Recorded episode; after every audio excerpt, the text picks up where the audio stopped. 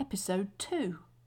Joan Link introduces us to our second speaker, Emma Griffin, leading up to the 7th of November Hidden Histories of the Industrial Revolution, Enslaved People and Women's Conference. Enjoy!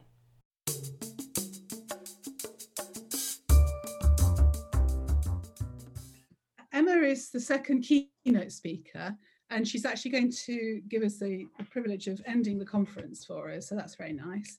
She's a professor at the University of East Anglia in the history department, uh, and she specialises in using alternative sources of history um, that haven't been explored fully. It is becoming much more the case that people are looking away, as well as looking at the formal records that sit in you know, sort of like customs houses or the Treasury or the National Archive and stuff like that.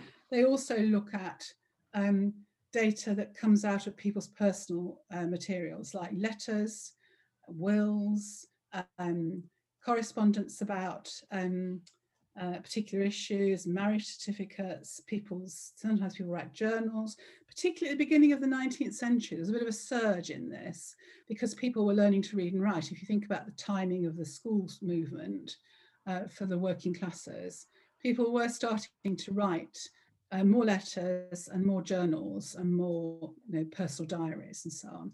So that's her speciality. And she wrote a great book um, a few years ago called Liberty's Dawn, um, which was all based upon these sorts of sources. And it talked about how people felt their emotional history as well as their active history of doing things in the community or being husbands or wives or children or whatever.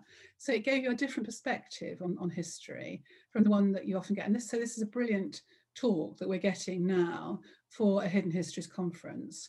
And what Emma will talk about now is her newer research, which is about women workers at the beginning of the 19th century. Um, I'm a particular, I'm very interested in women at work because they're often not taken into account fully. And we get that to some extent with, with uh, Maxine Berg's talk as well.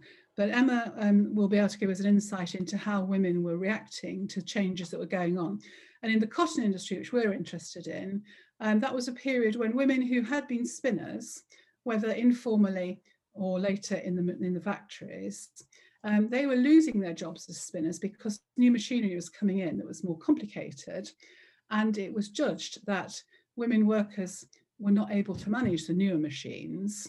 So men had to do it instead. So the spinning turned from being a female occupation, which it had been for not just centuries, but millennia, um, into being um, a man's occupation. And of course, it just happened coincidentally that men got bigger wages for doing the same job that women used to do.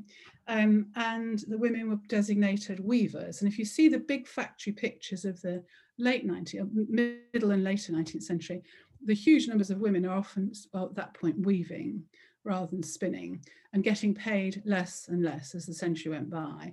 So I think it'd be a really interesting perspective on women workers, which we've not heard before at this conference. Well, it's, that's not true. When she came before, we heard about it, but also um, we'll find that um, she'll fit in with the topic of hidden histories very thoroughly for us. The Hidden Histories Conference, Industrial Revolution, Slaved People and Women, is taking place on Saturday, the 7th of November. Tickets are available and there will be notes in the description.